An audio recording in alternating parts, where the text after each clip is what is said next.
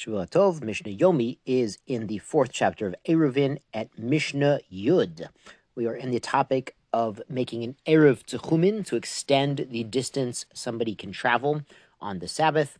Now, Mishnah 10 says, Mi sheyotza leilech be'ir sheme'arvin ba. So someone went out on a journey, basically, to go towards the next city down to make an Eruv so they could travel to the next city. So he's actually doing this on behalf of other people as well. He's going to go out there and he's going to get to a point where they'll be able to travel to the next city. He's going to place food there on behalf of himself and other people in his city. So he's set out to do that. He set out to make an Erev. The Hechziro Chavero. And his buddy says, Listen, it's going to be too cold tomorrow. It's going to be too hot tomorrow. There's lions on the road. Whatever the excuse is, don't bother. So the din is who mutter leilech. This one man, the, the, the messenger who is going to put the Erev down, he's allowed to go to the next city if he wants to, because he intended to go and put the Erev down. The but the rest of the people in his city, the other people he was going to place an Erev on behalf of, they can't go. Divrei Rebbe Yehuda. That's according to Rebbe Yehuda. The logic here is he set out on the journey already. He set out on the derech to go and place the Erev, and that's enough to be Kone Hishvisa to place his Erev there at that location he intended to go. Rabbi Meir Omer, Rabbi Meir says, Kol Shu Yochul La'arev V'lo Erev, somebody who was able to go and make the Erev there, but he did not, Hareze Chamer Gumel. He is stuck. Literally, he's between the donkey and the camel. We mentioned uh, on the third Mishnah in this parak, a Chamer Gumel you have to go uh, behind a donkey and in front of a camel. So it, it, it's a it's a way of saying you, you can't go past that one and you can't go past this one. You're stuck in the middle.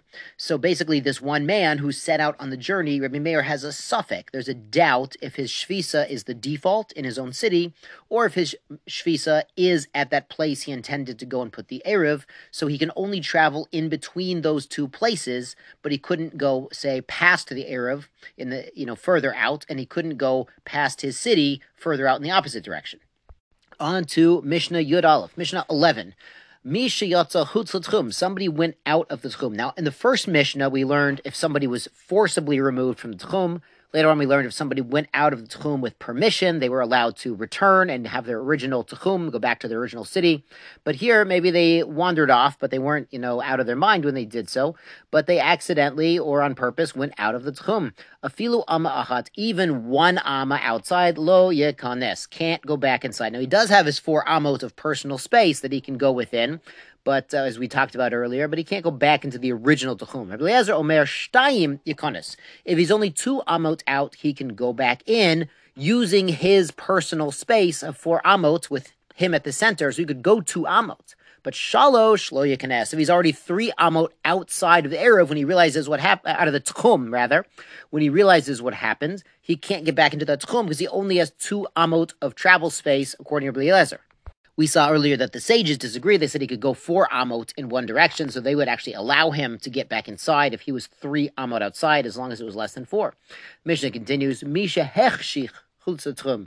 Somebody was traveling, was outside the city, and shkia hit, Mazel Tov, it's Shabbos, and he was outside of the Tchum Shabbos of the city. Afilu ama achat, even one ama outside, lo yakanes, can't go in. Now, now you understand, he can go in, but only 2,000 amma uh, from where he was when Shkia hit.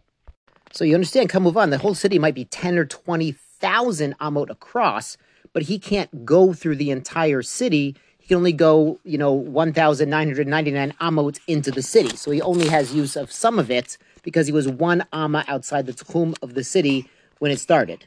Rabbi Shimon Omer, afilu chameshes amot, even if he's 15 amma outside, Yekonis. He could even go 15 amma inside. How does that work? She'ein ham shochot mamtsin etemidot. The measurers are not uh, do not shorten the measurements because people come to make mistakes. So two here is they might put the marker, you know, the boundary marker of the tchum for the city uh, a little bit of further in, for give a little wiggle room. Very important. You have Shabbos to have a little wiggle room so you get your shower in and everything done.